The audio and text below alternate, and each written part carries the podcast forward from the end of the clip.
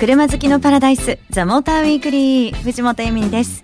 皆さんこんばんは。今夜も車話満載でお送りしていきます。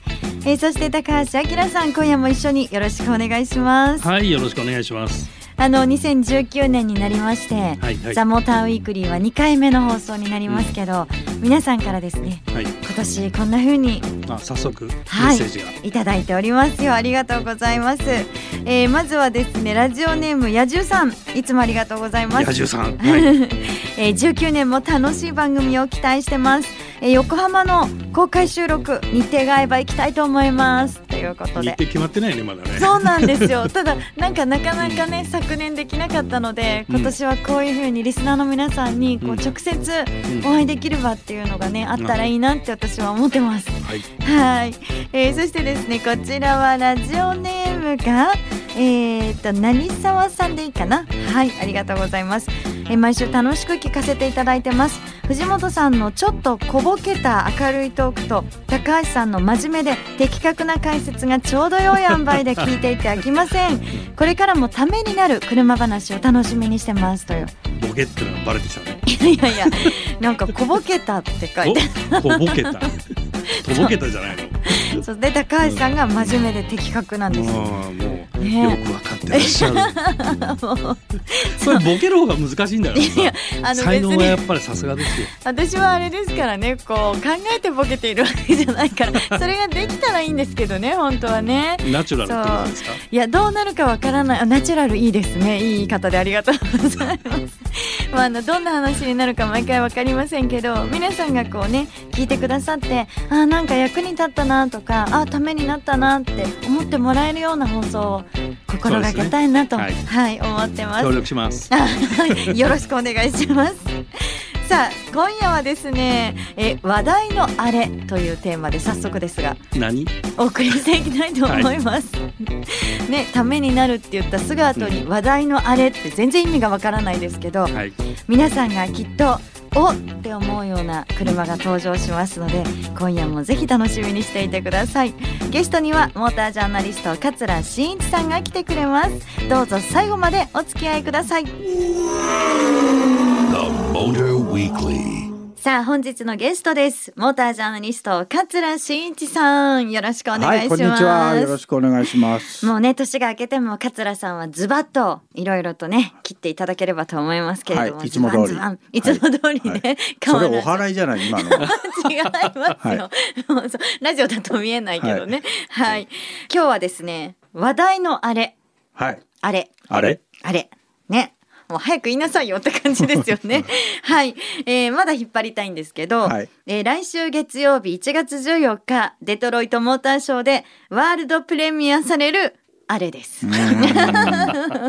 しつこい女、はい。もうね、皆さん分かってると思います。聞いてくださってる方、車好きな皆さん、復活しますね。2002年以来ですか。そうですね。はい。はい、トヨタスープラ、はい、ということで、うん、これスープラ復活はもう本当に昨年からね盛り上がってますけど桂さんって、はい、スープラって思い出何かあります？いやまずね復活するっていうことにもう大拍手ですよ、個人的には、うん、やっぱり GTR と並んでスープラっていうとやっぱトヨタのスポーティーカーだし、うん。うん、でただね立場としてはどっちかっていうとスープラはもうちょっとラグジュアリーなスポーツクーペだったんですよね。うん、だけどもそのスープラの下にセリカっていうのがあって、まあ、そっちの方がもっと、まあ、86のちょっと兄貴分で、うん、スポーツとかレースやるにはそっちの方が良かったんですけどだんだんね車が高速化してきて、はい、結局スープラみたいなボディサイズの方が安定して速いっていうになっていったんだと思うんですね。だから GTR とやっぱスープラってレースでも戦ってたし、はい、まあ僕は GTR に乗ってたんでスープラはやっぱライバルでしたね。ああ、うん、やっぱりそのね車好きな人もそうだしあとレース好きな人とかもね、はい、やっぱこの車としても注目をしますよね。スーパー GT はずっとスープラの名前だったしね。そうね。ね、うん、まあグループ A その前のねグループ A 時代もスープラってやっぱり活躍していたので、えー、うん、何世代かな、うん、うん、結構はあの早かったですしね。はい。や皆さんそれぞれにきっと思い出がねいろいろあるんじゃないかなとかね憧れがあったんじゃないかなっていうね、ねはい、感じがするんですけどなんと、はい、もうプロトタイプには皆さん乗られているんですよね。はいはい、羨ましいなっていうね、声が聞こえてきますよ。ね、そういえばエミリーはね。そうそうそう、これだってなんか市場はあれですよね。さっきとかどっかですよね。袖ヶ浦で。ですよね、はい、だからダメなんですよ。私はそういうところは。危ないから。プロトタイプだからね、なんかあっちゃうとまずいしね。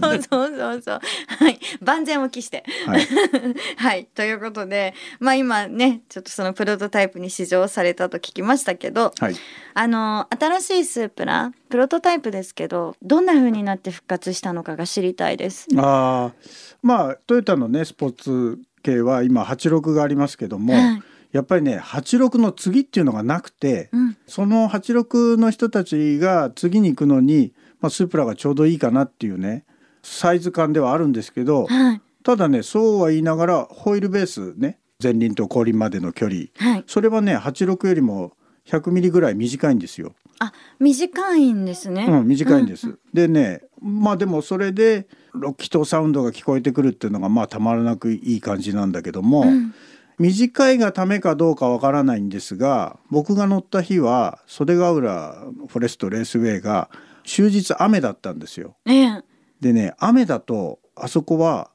あの二輪が走っているので、はい、特によく滑るんですねコース上が。でそうするとみんなね挙動がもう挙動って車のね姿勢がもうくるくる変わりながら、まあ、スピンしてる人はあんまりいなかったですけど、うん、でも曲げようとすると曲がりすぎちゃう。でそれをこう修正して戻す。また曲げる、うん、その、ね、大暴れだね。そう。えみんなそれは楽しくてそうなってたとかではないあのねいやもちろん楽しんでやってた人もいるし、う んはい、でそれをねあの曲がりすぎるって言ってた人もいるし、うん、あまあいろいろ捉え方だなっていうね、うん、面白かったですよ。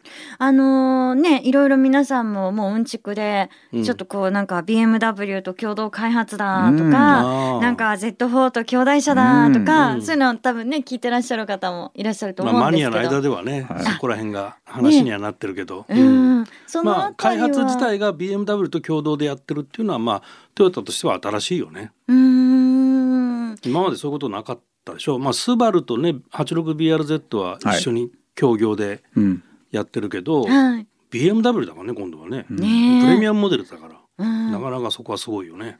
でね、その辺はね、はい、例えば内装なんかはかなりの部分ねフェルトのカバーがかぶってるんですよ。黒いのが、はい。はい、見えない。見えないのね。あそうなのか。いやいやいや基本的にはよ。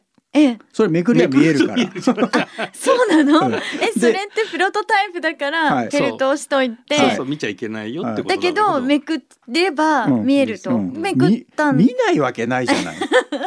見ますよ、もちろんみんな。そうです。で、そうすると、あの、あれ、これやっぱり見覚えあるなっていう BMW のパーツがいっぱい出てくるわけですよ。ああ、そっか。なるほど。うん、まああのね、えー、公表されてるところでいくとエンジン、はい、パワートレーンって言われるエンジンとミッション、まあこれは BMW と共通という話が出てるのかな。うん、でまあデフってあるんだけどデフデファレンシャルね。デフっていうパーツがね、まあこれがあの BMW の M M モデルに使われてるものとまあ同じもので、まあ、チューニングをトヨタがやってるみたいなところの違いがあるんだけどね。うん、あじゃあ多分その料理で言うとこう味付けみたいなものが、うん、まあ、うん、トヨタの方でやっていて、ね、使われてるものは同じでもね。うん。いや多分ね、うん、走りがまあと多分っていうか当然走りが好きな人が気になると思うんですよね。うんはい、そうするとこう車に操られてる感なのかそれとも自分がこう操ってる感を持つ車なのか。最近電子制御の車が多いからそういう言葉よく出てくるね。はい、車に乗らされてる感みたいなことね。そうそうそうそうなんかもしかしたらそういうの気になってる人いるのかなと思って、うん、どうなんだろう。あのね Z4 と直接比較してないので何とも言えませんけど、はい、でもステアリングをこう切り始めた時のまあ、逆言えば直進性から切り始める時のそのね穏やかな動き感は BMW よりも全然安定してる。で BMW ってもっとその辺が、はい、あのシュッシュノズが動くんですよ。だから、えー、それを好きな人はいいんですけど疲れた体でさあ乗って帰りましょうっていう時に その動きされると逆に疲れ倍増になっちゃうんだけど、ここはだからトヨタが自分たちの考えはこうだっていうのをこう押し通した感がすごくあって、すごくよよかったなと思いますね。え。ー、そっか。じゃああの次はねプロトタイプではない、また市場のお話を、ね、うん、改めて、はい、いやこの車は今年だって何回やってもいいんじゃないんですか高橋さん。そうだね。で、ね、今ねこの排気量がいくつとか馬力がいくつとかっていうもちろん値段もなんだけどデータがまだ公表されてないんで、はい、っていうところがあるからね。うん。まあ、僕らも乗ってて何馬力なのか知らないで乗ってるから。はい。じゃあまた改めてねじっくりと伺っていきたいなと思いますけどまだ後半もですね話題のあれあるんですって。あれ、はい、あれですか。はい。あれね。ぜひあれ楽しみにしてください。話題のあれでお送りしてます。桂さん今ずるってね なんかこけてましたけど 改めましてよろしくお願いします。はい、お願いします。はい、しっとりエミリで入ってきましたけど気になりますよね話題のあれ。はい。なんだその振りは。ついてきて二人とも。ついてきて。目他のとこ行っちゃって。いやなんか年が明けたらさらに、うん、あのちょっと。どこから来るかわからなくなりましたね的な感じを言われてますけれども、はい、さあ話題のあれですけれども、うん、ミラーレスサイドミラーがない車としても話題になっております。レクサス ES です、はい、でそもそもこの ES っていうのが初登場のね新しい車だとは思うんですけど、はい、やっぱまずはあの話題のあれから来てますんでこのミラーレスについて名前違うんですよね。言い方違いますよね。デジタルミラーかな？デジタルアウターミラー。デジタルアウターミラー、はい、でそもそもどういうこっちゃっていうところからお願いしたいんです、いきなりそれでいいんですか？いきなり。ES のポジションはいいんですか？ポジション後で。はい、はい、まあカメラを使って後ろを見てるのを、うん室内にはモニターを使ってね。まあ本当 iPhone みたいなのが 2, 2個こう 今までのわかりやすい。本来ミラーを見るべき位置にその iPhone2 個左右にね置いてある感じなんですよ。はい、でも後ろ見てるのはカメラなの。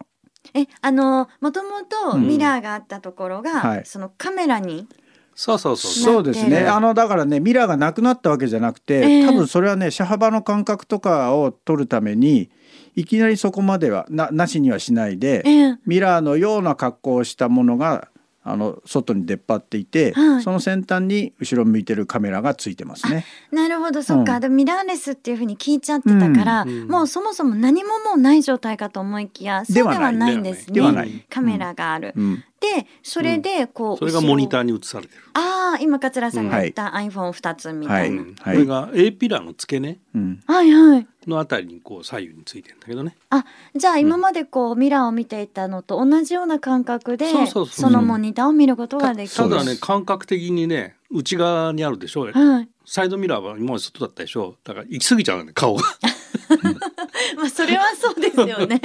多分ねもう個もうちょっと手前だったんでこれ慣れの問題だけど 最初はね外についてるカメラを見てた。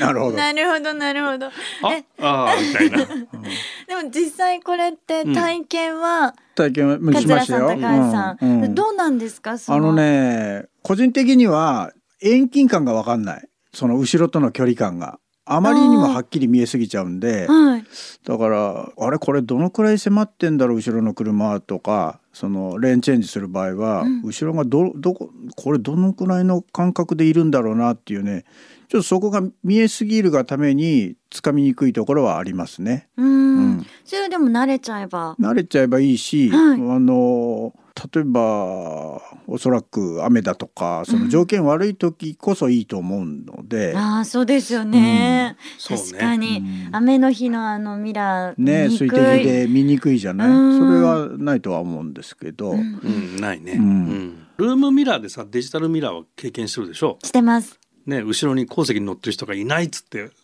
置いてきちゃったって騒いだ人は誰だっけ？私。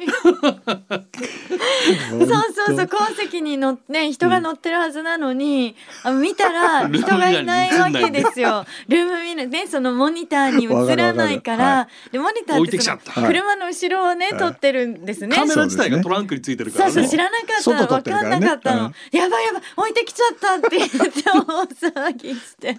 デジタルミラー少し慣れる必要がありますね。いやあれはね慣れが必要ですよ。あとそのどういうものなのかっていうのをやっぱ一回頭にちゃんと入れてから使わないと、私のように慌てても戻らなきゃってね なりますよまあまあだからその感じに近いです。ルームミラーのあのデジタル化。うん近い近いでもきっといずれこうなってくるん。でしょうねなってくると思います、ね、つい。てかなきゃそうね そうあとあの戻りますけどレクサスの ES そ,、そもそも ES の話をそうそうなんですよ。初登場でね。これ日本では初めてだけどアメリカでしたっけ、はいはい、ではあった。あった。はい。こうどういうこうポジションというかどういう車になるんですか？まあそもそもレクサスには LS があって、はい、GS があって ES ってその下に来るんだけどもなんて言ってたっけ？あのビジネスマンなんとかってむか、アメリカでね、うん、言うのに、まあいわゆるカンパニーカーってやつかな。うん、うん、あそういう感じ最初ね。ですね。うん、うん、えでもね日本でこの出てる ES っていうのは、高級車っていう。まあもちろんレクサスだからね、あの高級ブランドだし、まあ正統派セダンだよね。であのトップグレードが LS で、まあ、超高級なセダンがあって、はい、でその下に ES がいるっていうところ。うん、あの乗り心地とかそのあたりはどうなんですか？あのねあのまず見た目からしてすごく流麗な特に後ろ斜め後方から見るとクーペのようにこうな滑らかなね車のあのデザインで、はい、僕は LS よりも全然こっちの方がいいなと思うぐらい、えー、室内もしっかり鉱石広いし、はい、あの鉱石広いね。広いね、うん、だからねこれこれこそ正統派のセダンだと思いますね。へえ、うん、なるほど。であの FF でハイブリッドなのでモーター走行ももちろんできるんですけどエンジンの音がねちょっと聞こえすぎじゃないかなって思ったりもするんですよ。はい、だけどよく考えてみると他が静かなんでそのエンジンの音が聞こえちゃうみたいね。ああそうなんですね。静粛性がそっか、うん、なるほど。うん、でこれ実はまあトヨタのカムリと同じ車種を使ってるんですけど、はい、あの試乗会終わってねちょっと気になったんでカムリを借りに行ったの。ええ、桂さん？はい。はい、でカムリ乗ったの、うん、全然音違うわ。っていうかいかに ES が静かなのかっていうのが改めて分かった。へえ、そっか、うん、なんかこのねあのデジタルアウターミラー、うん、まあミラーがないよっていうのですごい話題になってますけど、うん、じゃあ実際にこれもね本当に話題の一台ですよね、うんうん、それだけじゃなくてね。そうね、まあこれあのデジタルアウターミラーはオプションだから。ああそっか。そう。あそうそうそう。そうだ。標準装備しかもえらい高いんだよ、えっ、ー、と二十一万六千円。まあそっかレクサス買う人に。うん、ごめんそこ褒めんの？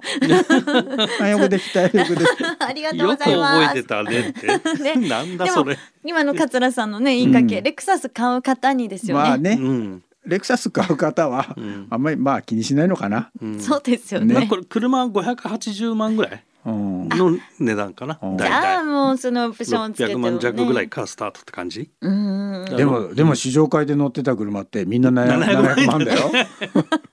すごいなこれと。思って。そっか、いろいろそのグレードがあるから。ね、あのオプションで、オプションとかでね、レザーだなんだってこう増えていくわけですよ。でもやっぱりこうレクサス乗ってるとそのオプションつけたくなりますよね。